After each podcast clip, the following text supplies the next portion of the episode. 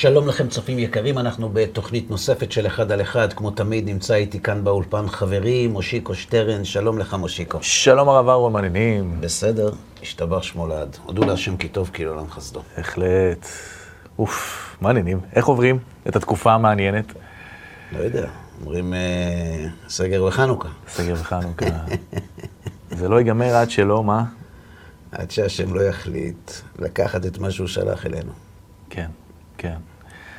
שמע, לאחרונה, אחרי שעשינו את הסדרה המעניינת מאוד אה, עם הפרק מבוא ועוד 13 אה, הפרקים על אה, רבי ישראל מסלנט ותורת המידות שלו, ש... עבודת המידות שלו, שהייתה באמת סדרה מעניינת. חתיכת ו... עבודה. חתיכת עבודה, ואני ממליץ בחום לחזור על זה כל פעם כשככה צריך טיפה חיזוקית בעניין mm-hmm. הזה. אז עפעפתי קצת על כל מיני תגובות שקיבלנו שם. ואחת מהתגובות שראיתי היא תגובה שמאוד סקרן אותי לשמוע את התשובות שלך עליה. כבר מצחיק. כבר מצחיק, כן. Uh, שאלה שם אחת הצופות, למה אנחנו צריכים קשיים כדי להבין, כדי להשתפר, כדי להשתנות, כדי לעשות תשובה, כדי... למה קשיים מניעים אותנו קדימה? אתה באמת חושב שקשיים מניעים אותנו קדימה? קודם כל, אני בטוח שכשהם מתמנים אותנו קדימה, אני יודע, אני יודע מחיי להגיד לך, ואני בטוח שזה גם קשור בתורה, וזה גם בתורות רוחניות אחרות, שיש אה, שני סוגים... אנחנו לא מכירים תורות רוחניות אחרות. לא, לא יודע, אני, אתה יודע, אני... כן. שתיתי בחיי כל מיני מיצים, כן. חלקם לא טעימים גם. אה, והדבר הזה ש, ש, שמניע אותך קדימה בעצם מורכב בעיניי משני חלקים. חלק אחד יכול להיות באמת סוג של הערה, סוג של פתאום איזה רצון שמתעורר בך. זה לאו דווקא חייב להיות בענייני תורה, זה יכול, יכול כמו שאתה רוצה, זה יכול להיות גם ספורט מחר בבוקר, אתה יודע. פתאום אתה מקבל איזה בוסט כזה ואתה אומר, ממחר אני עושה דיאטה. ממחר אני מפסיק לעשן. ממחר אני, כל אחד והזה שלו. ובאמת, בלא מעט מהמקרים, זה בא מקשיים. זה בא מאיזה, איך אנחנו קוראים לזה בשפת העם, איזה בום. אתה מקבל סתירה כואבת על משהו ש... יצרת בעצמך, חווית, הבאת את עצמך לשם, הידרדרת לשם, תקרא לזה איך שאתה רוצה, וכשאתה מקבל את הכאפה הזאת, אז פתאום קורה לך משהו ואיזו תנועה פנימית שמחליטה יחד איתך... זהו, עושים, עושים שינוי. עושים שינוי.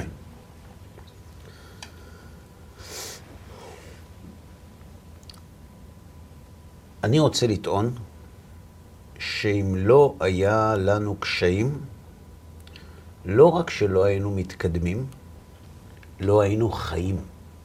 וואה.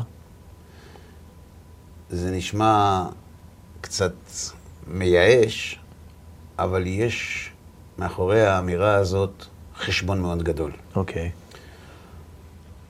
אנחנו מונעים כל החיים מתוך דחף, דחף עצמוני של בקשת מילוי. למה מילוי? כל אחד עם המילוי שלו. אחד צריך כסף, אחד צריך תורה, אחד צריך כבוד, אחד צריך אוכל, אחד צריך תשומת לב, אבל אנחנו ילדים קטנים גדולים, וכיוון שאנחנו עסוקים כל חיינו בבקשת המילוי לחיסרון, מה שמביא אותנו לבקשת המילוי זו התחושה הלא נעימה שמתלווה למצב החיסרון. יצור חסר קשה לו, לא טוב לו, הוא לא מרוצה. כל המילים השליליות נלוות למצב החיסרון.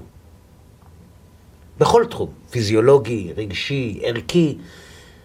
אם לא חסר לך, אתה לא מבקש מילוי. אתה לא מושיט יד לצלחת אם אתה לא רעב. אבל זה לא יכול לקרות גם מהצד האחר? זאת אומרת, פתאום נופלת התובנה, כמו שדיברתי על זה קודם, והתובנה הזאת היא לא משהו שמתכתב עם החיים שלך, אני נהנה מלעשן, לדוגמה. אני חוזר בין? למשל. אוקיי. חוזר למשל. יש בן אדם רעב, מאוד רעב, שפתאום מביאים לו אוכל. הוא ייקח או לא ייקח? רעב. יפה. יש בן אדם שבכלל לא חשב עכשיו על אוכל. פתאום הנחיתו לו אוכל. יאכל או לא יאכל? תלוי כמה תהיה מזה נראה. יפה. זאת אומרת, כשאדם, כמו שאתה מתאר, פתאום מקבל איזה מילוי, זה מעיד שיש לו חיסרון, כי אם הוא לא חסר את המילוי הזה, המילוי הזה הופך לו לזרה. Mm-hmm. הוא לא רוצה בו. נכון, יש לנו הרבה מאוד חסרונות. סידרנו לעצמנו תוכנית למלא ביום א' חיסרון א', יום ב' חיסרון ב', פתאום חיסרון של יום ה' מגיע ביום א'. מצוין, תביא. אז זה בא לי בהפתעה, אבל יש לי חיסרון לדבר. מי שאין לו חיסרון, לא מבקש מילוי, ואם ייתנו לו את המילוי לחיסרון שאין לו, המילוי הזה הופך לו לסבל.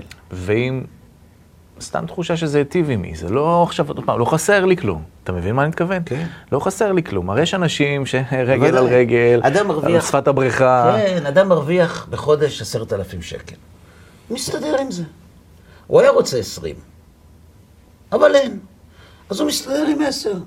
סוגר את העיניים ואומר, אני אסתובב בין אנשים שיש להם עשר ויהיה לי טוב. כן.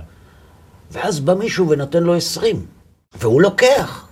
כשהוא לוקח את העשר, עשרה הנוספים, עשרת אלפים הנוספים, זה מעיד שחסר לו עוד עשרת אלפים. כי אם לא היה חסר לו, הוא לא היה לוקח, הוא מחלק את זה לצדקה. כשמביאים לך לאכול אחרי שאכלת, אתה מחלק את זה לאחרים. אלא אם כן, אתה דואג על מחר, ואז אתה שומר את זה למחר, ובסוף זורק, כמובן. אתה זוכר אבל למשל את הדוגמה שנתן לנו עקיבא בתוכנית של האומנים שעשינו, אה, שהפרק הזה עוד לא עלה, זה יעלה בקרוב, ואני זוכר שהוא סיפר שם סיפור על העובד הפשוט. שמה? אתה זוכר את הסיפור הזה? עובד פשוט במפעל, שהוא שאל אותו מה, מה ההגדרה שלך, והוא נתן לו איזה ראשי תיבות כזה שאת, שהתוצאה שלהם זה עובד פשוט, והוא אומר לו, תן לי ככה, זה מה שאני רוצה, אני רוצה, לא רוצה להיות מנהל, לא רוצה להיות אחראי משמרת, לא, ככה אני רוצה. יפה, ואם יציעו לו להיות אחראי משמרת, כנראה שהציעו לו. אז הוא לא ירצה. כן. זו דוגמה למילוי שיש לו הרבה מבקשים חוץ מזה שהציעו לו אותו. וכיוון שהוא לא חסר את המילוי הזה, הוא דוחה אותו. בדיוק, זו בדיוק הנקודה. כלומר, אנחנו זזים קדימה.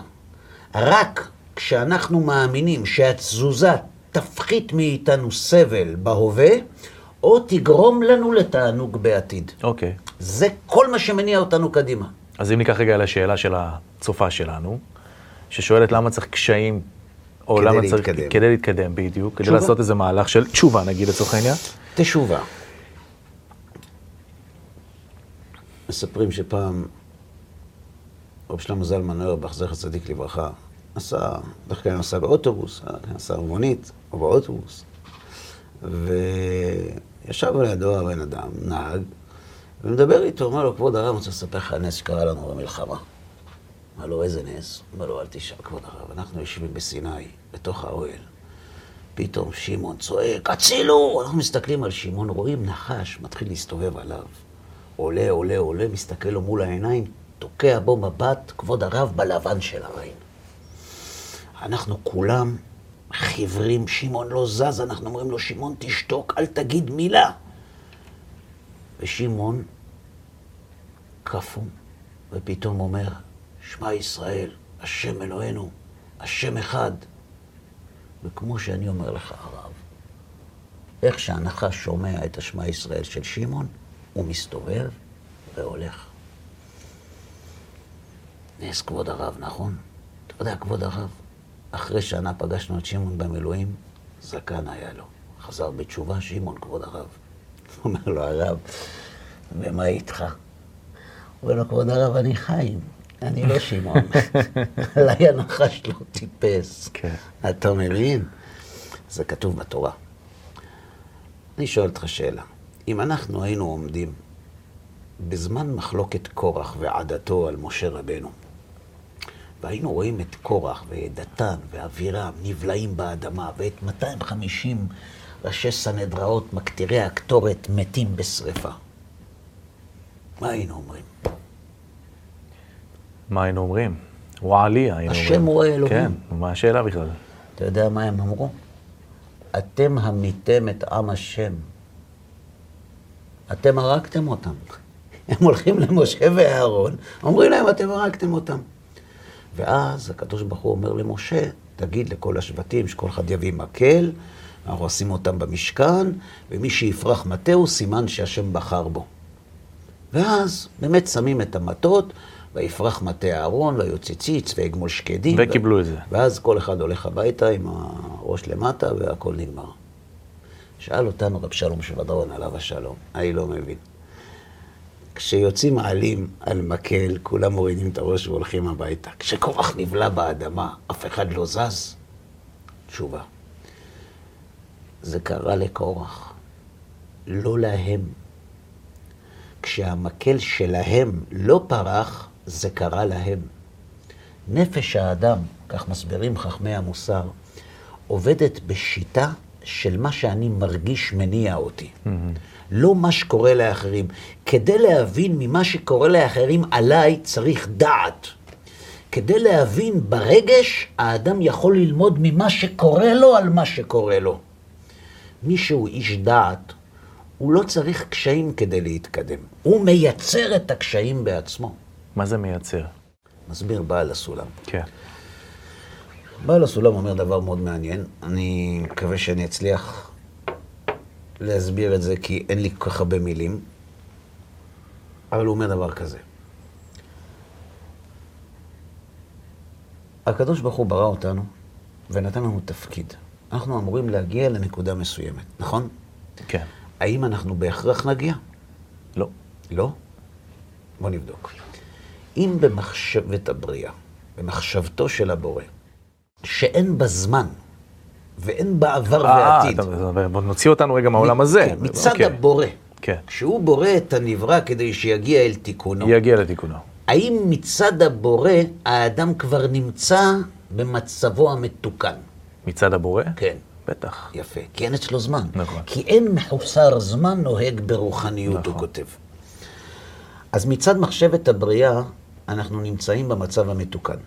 וכיוון שמחשבת הבריאה מגידה מראשית אחרית, חייבת להיות האחרית שנמצאת כבר עכשיו במחשבת הבריאה. כלומר שהאדם מחויב להגיע אל תיקונו, ולכן לא יידח ממנו נידח.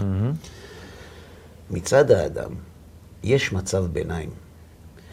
בין מצבו בכוח במחשבת הבריאה, לבין מצבו בפועל בתכלית הבריאה. כלומר, מצד הבורא, אתה ואני, מושיקו, נמצאים עכשיו במצב המתוקן שלנו. אלא שהמצב המתוקן הזה שגלוי לפני הבורא, נעלם מאיתנו ומאפשר לנו לעשות את תפקידנו. אבל האדם בהכרח יגיע אל תכליתו. נכון. השאלה באיזו דרך. האם זה ייעשה בדרך תורה, או ייעשה בדרך ייסורים? פירוש, לפני שאנחנו מתחילים לפחד.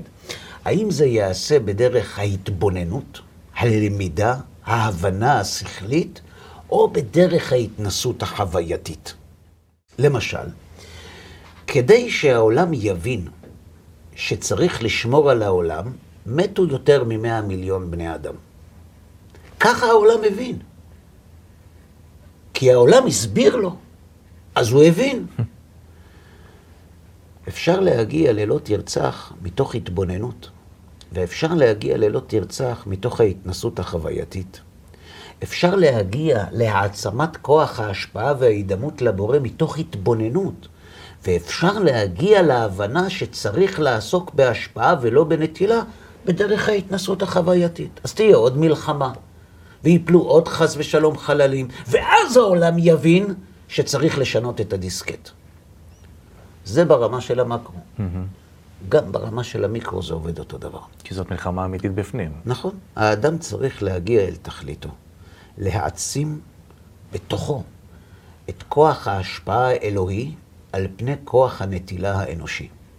זה תפקידו. כך הוא יגיע אל תכליתו. עכשיו, הוא לא רוצה לעשות את זה. מתאים לו איכשהו. מה, מה? ממשיך ככה. אדם הולך לרופא עיניים. אומר לו הרופא, תשמע, אתה צריך לעשות רישיון נהיגה. אתה צריך משקפיים. אומר לו, נו, באמת, מה אתה מדבר? אני רואה בלי משקפיים. אומר לו, אתה צריך משקפיים. אומר לו, מה, אתה רוצה כסף? קח כסף. מה, למה זה משקפיים? בקיצור, לא לוקח משקפיים. אומר לו, רופא, בסדר. להתראות. הם התראו. כן. כן, עם גבס. אומר לו, מה? הוא צריך משקפיים. אומר לו, עכשיו אתה מבין. זו נקראת דרך ההתנסות החווייתית. באמת כולנו ילדים, לפי מה שאתה אומר בעצם. אנחנו חווים את החוויה הזאת של... ה- גם וגם, נכון. זאת אומרת, ההתנסות החווייתית שייכת ללב. או, ההתבוננות שייכת לדעת. הדעת, למדנו כבר כמה פעמים, הדעת יכולה לחבר עבר ועתיד. דעת זה חיבור. כן. הלב לא יודע לחבר עבר ועתיד. הלב חי את הרגע, את מה שטוב לי עכשיו. מה, הלב לא זוכר? סבל בעבר, הוא לא זוכר? השכל זוכר. הלב מרגיש. הלב מרגיש או לא מרגיש. העולם הרגשי שלנו מצומצם להווה.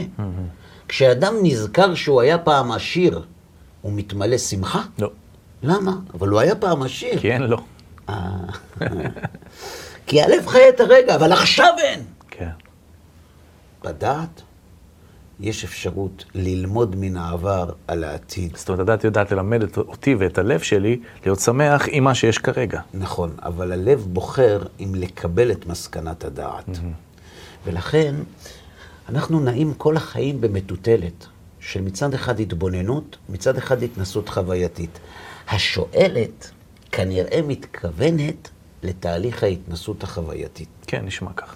שאז הקשיים מאמתים את האדם עם התפיסה שלו ומחייבים אותו לעשות שינוי. יש אנשים שעושים את זה בלי זה. אתן לך דוגמה. שני אנשים מגיעים לסמינר, אתה היית איתי בסדנה של ערכים, שני אנשים מגיעים לסמינר. אחד מגיע מתוך טוב, מתוך שפע, מתוך שלום, מתוך אהבה, מתוך מנוחת הנפש. הוא טיפוס חושב, הוא אומר, כן. שמע, אני, אני רוצה להכיר את היהדות. סקרן. כן. שזה גם סוג של חיסרון. נכון. אבל זה חיסרון של דעת. כן. זה לא חיסרון של כאב. באתי ללמוד. יש בן אדם ש... אני לא, אני לא נכנס כרגע ל... אני לא, אני לא עורך דין ש... של מעלה, כן? לא מינו אותי בכלל.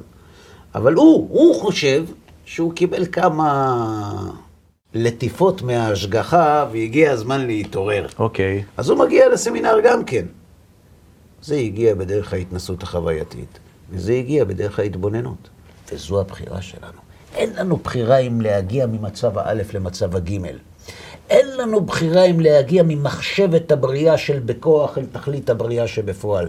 יש לנו בחירה איך לעשות את התהליך. כל הקיום שלנו מתעסק רק בתהליך, לא בנקודת ההתחלה ולא בנקודת הסיום. אבל בהנחה שאני יודע שזאת נקודת הסיום, הרי בעצם מה אתה מצייר לי פה? אתה מצייר לי פה מציאות שבה נגיד אני ואתה עכשיו, הרב אהרון, יצאנו למרתון, כן, בסדר? נכון. ואני אה, שמן ב-100 קילו יותר, וגם יוצא 50 קילומטר אחריך.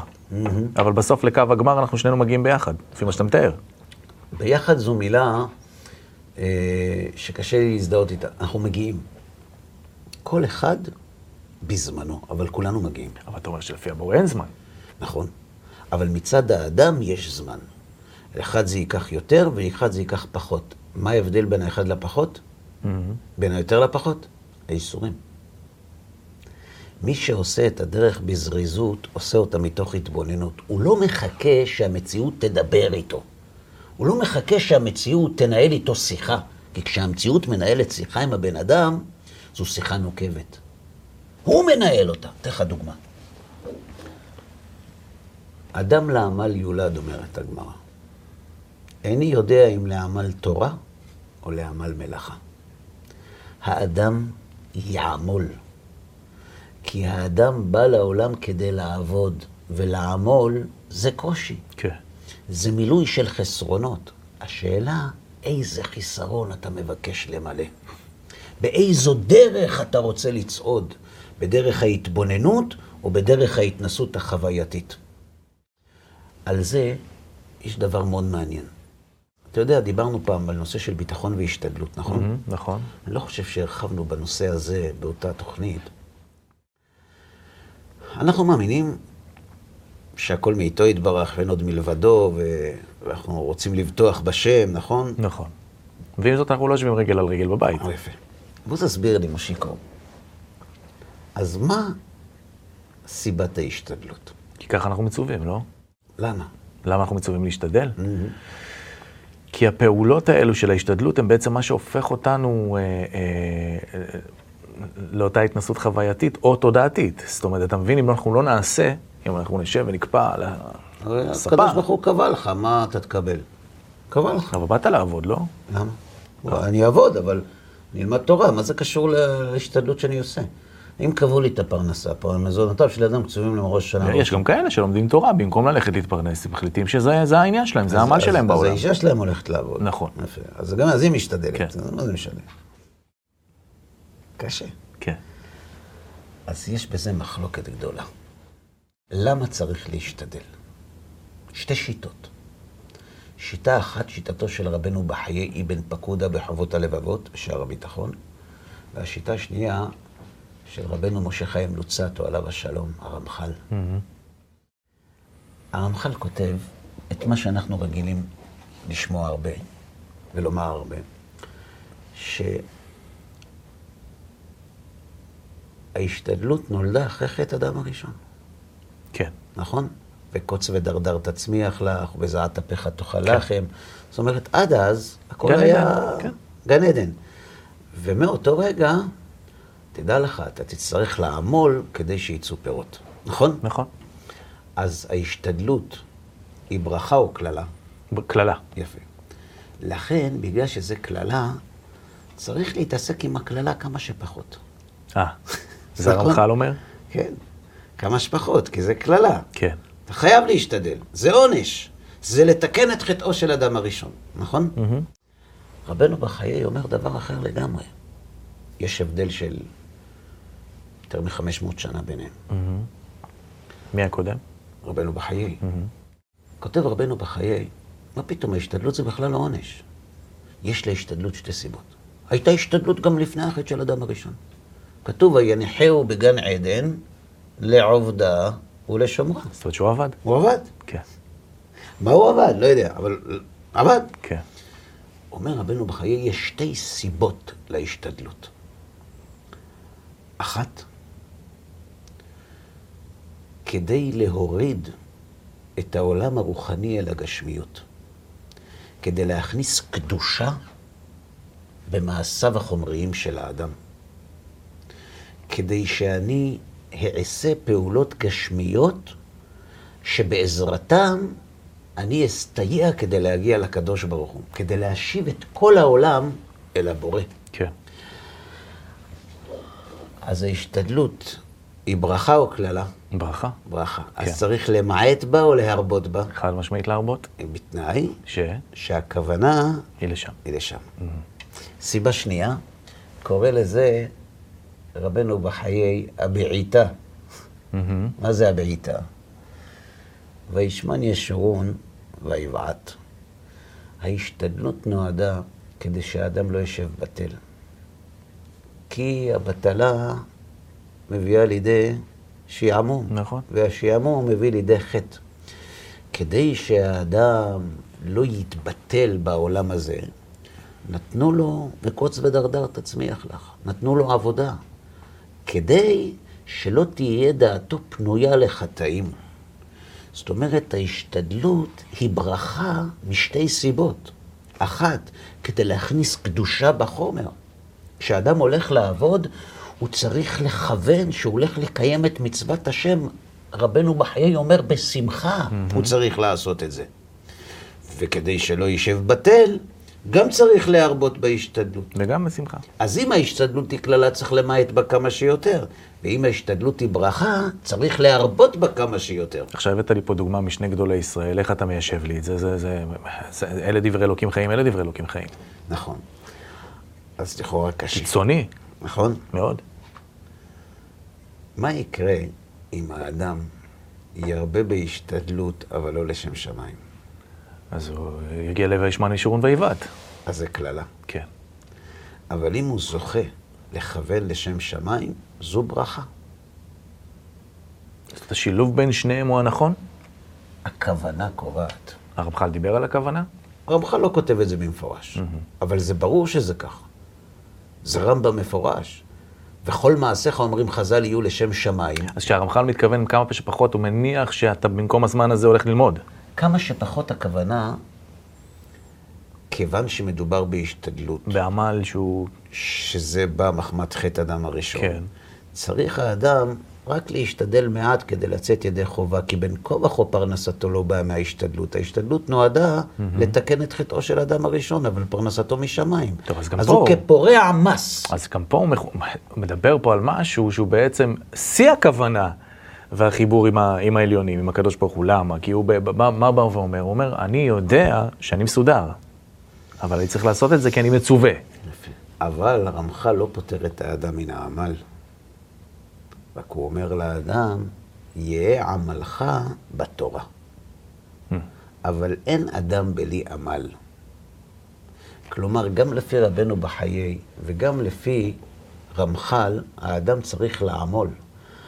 רבנו בחיי, שדיבר על מדרגת החסידות, אמר, אתה יכול לעמול בפרנסה, וזה עמל של תורה. ורמח"ל מדבר אלינו ואומר, אצלנו עמל הפרנסה ועמל התורה זה שני דברים, אז בגלל שזה שני דברים, תמעט בעסק ועסוק בתורה. אבל אין התקדמות ללא עמל, לא בחומר ולא ברוח. למה שבע ייפול צדיק וקם? כי הוא כל פעם אה, מחדש. למה צריך ליפול? תטפס. תעבוד. למה ליפול? מסביר בעל הסולם, יש חוקיות ברוחניות. יש חוק ברוחניות שאומר, אין כפייה ברוחניות. בגשמיות אפשר לכפות בן אדם. כופים אותו עד שאומר רוצה אני. ברוחניות אין כפייה. אתה לא רוצה? לא צריך. ברגע שהצדיק מבקש לעלות למדרגה חדשה, מסתלקת ממנו המדרגה הישנה. למה? כדי שיעבוד מחדש. כי יש ישיג. חוק נוסף. החוק הנוסף אומר שמתנות לא מבקשים. מתנות נותנים, על הכרחיות מבקשים. מה זה אומר פה, במקרה הזה? זה אומר ככה. תאר לעצמך בן אדם דופק על השולחן בבית כנסת אחרי קריאת התורה ואומר, תראו, אני לאשתי יש היום אה, יום הולדת, ואני רוצה לקנות לה טבעת יהלום, ואין לי כסף, בבקשה, אני אוסף כאן כסף, אתם יכולים לעזור לי. אני אשלח אותו לרופא, נכון? אבל מה יקרה אם בן אדם דופק על השולחן ואומר שיש לו ילדה לחתן, ואין לו עם מה לשלם את המונית לחתונה, לא את החתונה. לא נפתח את הכיס וניתן לו? בוודאי. מה ההבדל? שפה הוא רצה טבעת יהלום, ופה הוא רצה את הדברים הבסיסיים ביותר. יש הבדל בין לבקש מותרות ללבקש צדקה. ברור. כשמבקשים צדקה, נותנים. כשמבקשים מותרות, עושים חשבון. כשאדם מבקש מהקדוש ברוך הוא, כותב את זה רבנו ברוך שלום הלוי, בנו של בעל הסולם, כותב את זה על, על רוחניות, הוא לא כותב את בקשות גשמיות. הוא אומר, כשמבקשים רוחניות, מה שקובע אם נקבל או לא נקבל, זו השאלה אם מדובר בהכרחיות או במותרות, ברוחניות. ברוחניות. למשל, מה זה מטרות רוחניות? אני אגיד לך. בן אדם אומר, אתה חונן לאדם דעת, ומלמד לאנוש בינה.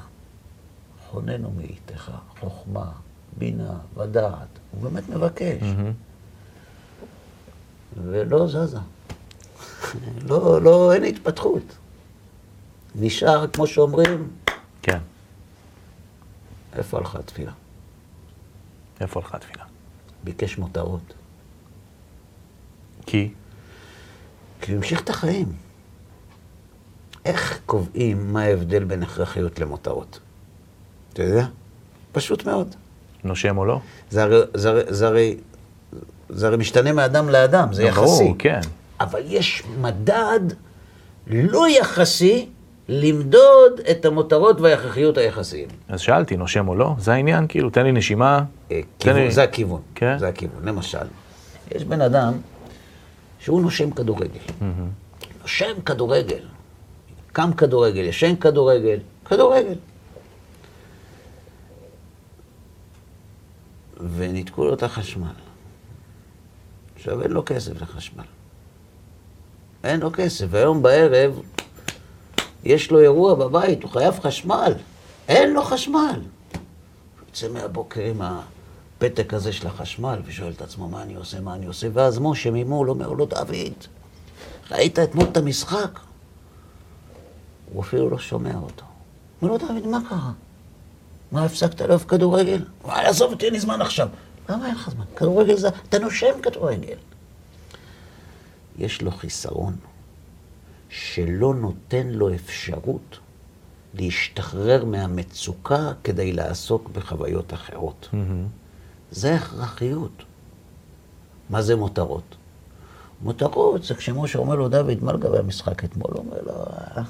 עומד לדבר איתו שעתיים, שכח מהחשמל, שכח מאשתו, שכח מהאירוע, זה מותרות. כשאדם אומר בתפילה, ותן בליבנו בינה להבין ולהשכיל, והאל איננו בתורתך, והוא בוכה. כן, מה, הוא משקר? הוא בוכה. נכון. אומר החפץ חיים, כך לימד אותנו הרבי שלי, אומר החפץ חיים, הקדוש ברוך הוא רוצה לתת לו. הוא אומר לו, תשמע, אני צריך זה, הוא אומר אין בעיה, תבוא אליי, אני אביא לך. והוא לא בא. למחרת הוא בא עוד פעם, אומר לו, תשמע, אני צריך שתביא לי, הוא אומר, אין בעיה, תבוא אליי, הוא לא בא. אחרי שלושה יום הוא מתחיל לכעוס עליו, הוא אומר, אבל אני אמרתי לך שאני צריך שתביא לי, למה אתה לא מביא לי? הוא אומר לי, אני אביא לך, רק תבוא. והוא לא בא. כי יש לו עניינים אחרים. זה מותרות. כשאדם מבקש על מותרות, מותרות לא מבקשים, זה לא, לא מנומס. מותרות זה מתנות, רוצים נותנים, לא רוצים לא נותנים. זאת אומרת שאם אני מבין נכון, על פי המשל, אותו אחד על לבוא זה ללכת ללמוד תורה? כשאדם הולך ללמוד תורה, הוא עמל בדיוק כמו שאדם הולך לפרנסתו. אין הבדל בין זה לזה. המנגנון זהה גם בשוק וגם בבית המדרש. כשאדם מבקש על הכרחיות, הוא מקבל. אבל מה זה הכרחיות? הכרחיות זה גם לגור בצריף. לא מדבר על חומריות, מדבר רק על רוחניות. אוקיי. לחומריות יש עוד הרבה חשבונות. לחומריות יש הרבה חשבונות. הקדוש ברוך הוא אומר לרבי אלעזר בן פדת, נוח לי להחריב את כל העולם ולברוא אותו מחדש, ואולי תיוולד במזל של עשירות. לא נכנס לחשבונות החומריים. על רוחניות, הכל בידי שמיים, חוץ מיראת שמיים. למה אני לא מקבל את מה שאני רוצה? ריבונו של עולם רוצה להתקרב אליך, למה אני מקבל את זה? כי הלכת הלאה, כי... זאת אומרת, אותו אחד, הכדורגל זה הרוחניות שלו, זה מה שאתה בא לומר פה? לא, הכדורגל מעיד האם הוא במצב של הכרחיות על חשבון החשמל שלו או לא. אם יש לו זמן להתעסק בדברים, החיים ממשיכים. החיים ממשיכים, נכון? בכיתי, עוד לא קיבלתי. רחל אומרת ליעקב אבינו, אבא לי בנים, ועם עין מתה אנוכי. זה הכרחיות. אני לא זז מפה, ריבונו של עולם. אין לי לאן ללכת. אין לי בשביל מה לחיות בלי זה. כשהצדיק מבקש להתעלות, רוצה לעלות למדרגה יותר גבוהה, נכון? אבל הכלי שלו מלא באור, הוא צדיק. צריך לראות, כן. אז הוא מבקש על הכרחיות או על מותרות? מטרות. מותרות. אומרים לו על מותרות אין, אה, אין התחייבות, לא כלול. אז נפל. אבל כיוון שהוא צדיק, אז מורידים אותו ממדרגתו, והאור שבכלי מסתלק, ואז הבקשה שקודם הייתה מותרות, הופכת להכרחיות. אם אנחנו היינו מכירים את הסוד הזה, היינו מנשקים את הקושי. אתה יודע למה? כי מי גרם לקושי? אנחנו. השם אה, יתברך. אוקיי. אנחנו ביקשנו, כן. אז הוא נותן. רק הוא הופך, לפעמים קורה, זה קורה לכולנו, אבל אתה רואה אנשים שנמצאים בתהליך של התחזקות. ואיפה הוא היה לפני שנה, איפה הוא היום, בסדר? מתחזק. בין אדם לחברו, בין אדם למקום, נהיה בן אדם. ואז הוא בא ומספר לי, אהרון, אני לא יודע מה קורה לי. כשלא הייתי דתי, מי חשב על לגנוב? מי חשב על לגזול? היום, שאני במדרגה הרבה יותר מתקדמת, אני מתבייש שאנשים יראו מה אני חושב. וואו. איך הגעתי לשם? הרי אני הייתי אמור, הרי אני התקרבתי לשם, לא התרחקתי ממנו. אז איך קורה לי דבר כזה? והתסכול הזה גורם לו או לייאוש, או להרהר על הראשונות. מהמם. כי זה לא יכול להיות. ומה הוא לא יודע? שהמחשבות האלה מעידות על מדרגתו הגבוהה. אתה מבקש מהקדוש ברוך הוא מותרות. אתה רוצה להתקרב, אתה רוצה להתעלות, נכון? אז הוא מסכים. איך הוא יסכים? כשזה יהיה הכרחיות. ואז מה שקורה לבן אדם, פתאום הוא בא ואומר, אני לא יודע מה קורה לי. פתאום אני נמצא הרבה יותר למטה ממה שהייתי פעם, ריבונו של עולם, תגיד מה קורה. וזו כבר בקשה עם צליל של הכרחיות. ואז הוא מקבל עלייה. אז מה, זה שעשוע, זה תענוג לקדוש ברוך הוא לראות אותנו ככה, מתענים בשביל לקבל את ה... אני לא מדבר על הקדוש ברוך הוא, אני מדבר עלינו. הירידות והעליות הן הכרחיות בעבודת השם, כי הירידות הופכות את המותרות להכרחיות ומאפשרות לנו לטפס אל המדרגה היותר גבוהה. עד אין סוף, אבל זה תמיד יהיה בצורה כזאת, כשהמגמה למעלה. אצל הצדיק היא עלייה, וכן להפך. לכן, אין סיכוי להתקדם בלי קשיים. השאלה אם הם קשיים שבדעת, בעמל של תורה, בעמל של התבוננות, במה שקורה בעל הסולם, הכרת הרע, או אם זה בא בדרך ההתנסות החווייתית. הבחירה שלנו היא באיזה קושי לבחור. האם בקושי של הדעת, או האם בקושי של ההתנסות החווייתית. וההבדל ביניהם הוא עצום, כי כשהקושי הוא בדעת, התהליך הרבה יותר מהיר, כי זה תלוי בנו. וכשהקושי הוא בהתנסות החווייתית, זה תלוי במציאות, והמציאות לא מסונכרנת איתנו, קוראים לזה צירים. נכון, והצירים מכאיבים לנפש. נכון. לכן, יש לנו את הכוח, את היכולת לשלוט על אופי הקשיים, על המניעים שידחפו אותנו קדימה. כשאדם יושב ועוסק בתורה, יכולים להיות לו קשיים בדיוק כמו מי שעוסק לפרנסתו. אנשים לא... אין הבדל בין לימוד תורה לבין עבודה. אפשר לעבוד את השם פה ואפשר לעבוד את השם פה. יש קשיים פה ויש קשיים פה. הצבע שונה, אבל המנגנון הוא אותו מנגנון. בן אדם יושב ללמוד תורה, בסדר? בהתחלה הוא נהנה מאוד, נכון? ואז הוא מבקש מהשם שיקדם אותו, נכון? ואז הוא מפסיק להרגיש טעם בלימוד. הוא לא נהנה. והוא, חס ושלום, הוא מרגיש למה זה? שהוא כן. שונא את הגמרא, חס ושלום. כן. הוא לא מבין מה קורה לו. אם הוא היה מבין איך זה עובד, הוא היה פוצח בריקוד. אתה יודע למה זה קורה לך? כי אתה מתרחק מהשם, אתה לא מתקרב.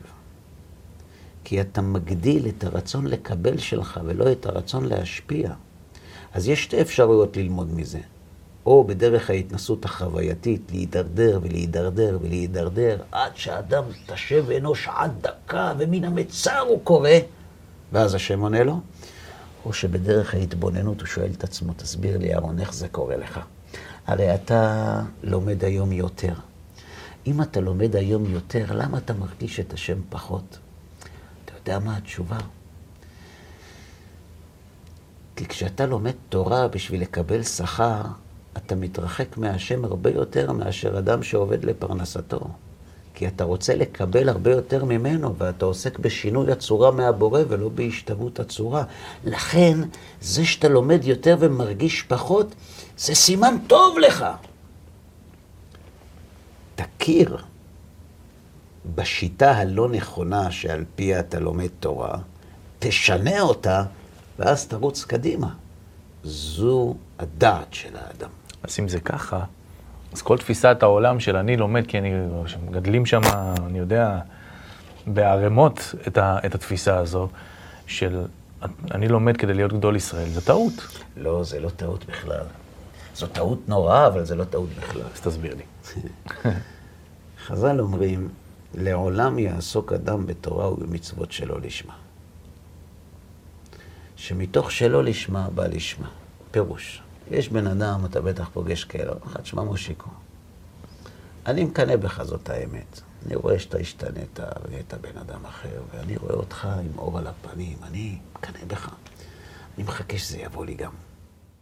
טוב, תתחיל. אני לא בעניין של להתחיל, אני בעניין ש... של הכל או כלום. אני בעניין ש... שזה יבוא מבפנים. נכון? אתה מכיר את הטענה הזאת? שמעתי והרבה. יפה. הוא צודק. הוא צודק. מה, אתה משווה מעשים חיצוניים למעשים שבאים מבפנים? אלא שחז"ל גילו לנו סוד. אם תחכה שזה יבוא מבפנים, לא יבוא. ואם תחכה שזה יהיה הכל ולא כלום, זה יהיה לא כלום וכלום לא יבוא מבפנים. תתחיל שלא נשמע. לעולם, אתה יודע מה זה לעולם, אומר הרבי שלי? אין דרך אחרת. אין אפשרות להגיע לכאן אם לא עוברים מכאן. מתוך שלא לשמה בא לשמה. האדם חייב לעבור את התהליך של השלא לשמה כדי לחוש, להכיר ברע שברצון לקבל. אוקיי, זה הצד הטוב. ומה הצד הלא טוב של מה שאמרתי? אם האדם נשאר שם ולא מתקדם. אומר בעל הסולם, איך המאור שמה מחזירו למוטב, וראינו אנשים שהתורה לא החזירה אותם למוטב. הפוך. תשובה. המטרה שלהם לא הייתה להגיע ללשמה. כשאדם מתחיל את התהליך הרוחני שלו, הוא צריך להכיר במציאות. אני נמצא במדרגה שלא לשמה, של שכר, של עולם הבא, מיראת העונש, תקוות השכר, הכל בסדר. שידוך טוב. כן, אני רוצה אבל להגיע ללשמה. אני רוצה, בסוף, בסוף אני רוצה להגיע למקום שאני עובד את השם שלו על מנת לקבל פרס. כשזו הכוונה, זו הצהרת הכוונות של האדם, הוא יגיע בסוף. ואיך מחדדים לו את הדבר הזה? איך, איך, איך, איך, איך לוקחים עכשיו את כל המפעל הזה של הישיבות והזה, ומלמדים אותם שאתם זה לא הסיפור? מה זה אתם לא הסיפור? זה לא שהם הסיפור. לא, אני אגיד לך למה. כי, כי אם בסופו של דבר אנחנו רוצים מה לעשות, השוואת הצורה עם הבורא, אמרת, נכון? בעל הסולם הרי מלמד אותנו את כל הדבר הזה, את ה... איך עושים את זה? איך... אז לומדים, אבל לשמה. נכון. בסוף. בסוף מגיעים ללשמה. כן. אנחנו למדנו שהרצון של האדם עובר תהליך של התפתחות. כדי להכשיר אותו לקבל את אין סוף התענוג שהקדוש ברוך הוא מבקש להנחיל לאדם, נכון? Mm-hmm. לרצון של האדם, כשהוא נולד יש גבול. כן. הוא צריך לפתח אותו. אז בהתחלה הוא מפתח אותו עם תאווה, ועם בגדים, ועם כבוד, ועם חוכמה, ואם הוא זוכה, הוא מבין את השקר שבחומר והוא מתחיל לחפש רוחניות. מהמם. למה? כי לרוחניות אין סוף. נכון. וכל מה שאמרת כרגע יש לו סוף. נכון. לכן, כדי להגיע אל פסגת התפתחות הרצון, צריך להגיע אל העולם הרוחני, ולעבוד בעולם הרוחני שלא לשמה, כדי לקבל שכר, עד שהרצון של האדם מתפתח בצורה כל כך רחבה, שהוא רוצה לבלוע את כל העולם הבא לתועלת עצמו. ואז אומרים לו, פיתחת את השרירים כמו שצריך, עד כאן, עכשיו תתהפך. הני כלבין חציפין, אומר תיקוני הזוהר, דצבחין ככלבה ואמרין הב הב, הב לן אוטרא דעלמא הדין, הב לן אוטרא דעלמא דעתי. אלה האנשים שצווחים ככלבים ואומרים, תן, תן, תן לנו עושר העולם הזה, תן לנו עושר העולם הבא. רצון של מי מושיקו יותר גדול? מי שרוצה את כל העולם הזה או מי שרוצה את כל העולם הבא? זה שרוצה את כל העולם הבא. יפה. אחרי שהאדם מפתח את הרצון שלו, שלא לשמה, ומנצל כל רגע ללימוד תורה ולקיום מצוות בין אדם למקום ובין אדם לחברו, הוא מדקדק בהם כי הוא רוצה שכר. והוא לא מפסיד רגע מזמנו הפנוי, עד שהוא לא מגיע למצב הזה, הוא לא הגיע לפיתוח הרצון המקסימלי שלו. ולכן בישיבה מחנכים, תלמד כמה שיותר, תלמד שיקראו לך רבי, תלמד בשביל כבוד, תלמד בשביל דירה, תלמד בשביל להיות... תלמד. העיקר שהרצון הרוחני שלך לקבל יתפתח. כי עד שהוא לא יתפתח, עוד אי אפשר להפוך אותו. אחרי שהכל יתפתח, אומרים לו, חביבי, בוא מתוק. נכון אתה מרגיש שאתה עכשיו הרבה יותר רחוק ממה שהיית פעם? זה טבעי. זה חלק מתהליך הריפוי שלך. עכשיו תתחיל לעבוד לשמה. אתה חושב שאתה תעבוד את השם על מנת לקבל ותרגיש אותו? אתה בנית מודל הפוך לגמרי מהגילויים של הקדוש ברוך הוא מה זה אתה בנית? אתם בניתם לי. לימדתם אותי להתנהג ככה. כי זו הדרך. כי לעולם יעסוק, לשון חיוב, עשה, יעסוק אדם. למה לעסוק? אני רוצה ישר ללשמה. עם איזה רצון אתה רוצה להגיע לעולם הישמע? עם רצון מכווץ? עם רצון קמל ונובל? עם רצון של תינוק? אתה צריך להגיע לעולם הלשמה עם רצון ענק. אוקיי, ומה זה עולם הלשמה? עולם הלשמה זה עולם מה, מה. עושים לו שם בסוויץ' הזה שאתה מדבר עליו? מה שגורם לו לעשות את השינוי, כן. זו ההרגשה. ההרגשה שכל השיטה שבה עבדתי עד היום, הפוכה לגמרי. קוראים לזה המאור שבתורה. מסביר בנו של בעל הסולם למה הדבר דומה. בן אדם מתלבש לחתונה, יש חושך. הוא לובש את החליפה היפה שלו, ואיכשהו לפני שהוא יוצא, נדלק האור. אז הוא רואה את כל הכתמים. שהוא לא ראה אותם בחושך. בחושך הוא חשב שהחליפה משהו משהו, נכון? כשאדם עוסק שלא לשמה, בהתחלה הוא מרגיש יופי. אבל אז המאור שבתורה מעורר בו חוסר סיפוק, שמביא אותו לראות את הכתם הענק של עבודת השם על מנת לקבל פרס. ואז הדבר היחיד שהוא רוצה, ריבונו של עולם, לא רוצה לעבוד על מנת לקבל פרס. רוצה לעבוד אותך, וכל מעשיך יהיו לשם שמיים. לשם אני רוצה להגיע. אומר הרמב"ם, אין לי ספק שזה נאמר ברוח הקודש. להכניס את כל התורה במשפט אחד. אבל נשמע לי שבדור הזה זה מאוד מסוכן, מה שאתה אומר עכשיו. זאת אומרת, לבוא ולקחת עכשיו את כל הדבר, את, את, את הילד הקטן הזה, זה ילד בסוף, שמגיע לישיבה, ולגדל מה שאמרת פה, זה מסוג של מפלצת. לא מחנכים ללשמה. ללשמה המאור שבתורה מחנך. אנחנו מחנכים לפתח את הרצון לקבל לרוחניות. תלמד, יהיה לך שכר בעולם הזה. תלמד, אתה יותר חכם, יהיה לך שכר לעולם הבא. מה, להנחיל אוהבה יש, אוצרותיהם המלא, שי עולמות, הקדוש ברוך הוא מנחיל לצדיקים, יקריי מפנינים, כל חפציך לא ישבו בה. אתה יודע אתה מה חיים חיי עולם, אתה חי חיי עולם, הם חיים חיי שעה, תראה איזה הבדל, מה, מה יש לעולם למכור? אנחנו בתורה. ככה מלמדים את הילד לפתח את הרצון לקבל הרוחניות. כן. אבל... שלהבדיל, הכוכבים שלו זה גדולי הדור, זה, כן, זה השאיפה, את זה הוא כן, שם על הזה, כן, כן. זה מה כן. ששמים לו מול המיטה. נכון, כי זה מה שהוא מבין. אתה לא יכול לחנך ילד קטן, להגיד לו, אם תלמד, יכבדו אותך.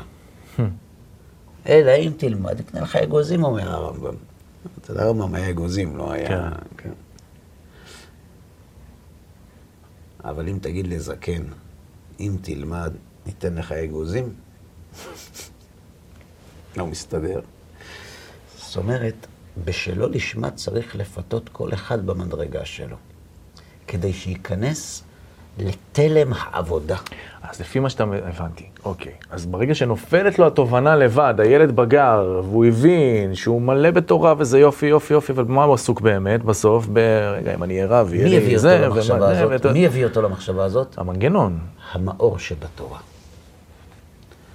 המאור שבתורה מאיר לו את הסיבה מדוע הוא לא חש סיפוק מהעולם הרוחני שלו. יפה, זאת אומרת, הוא מגיע בסוף לתובנה בעצמו שכל זה אינו שווה לי, זה בדרך הדעת. ההתבוננות.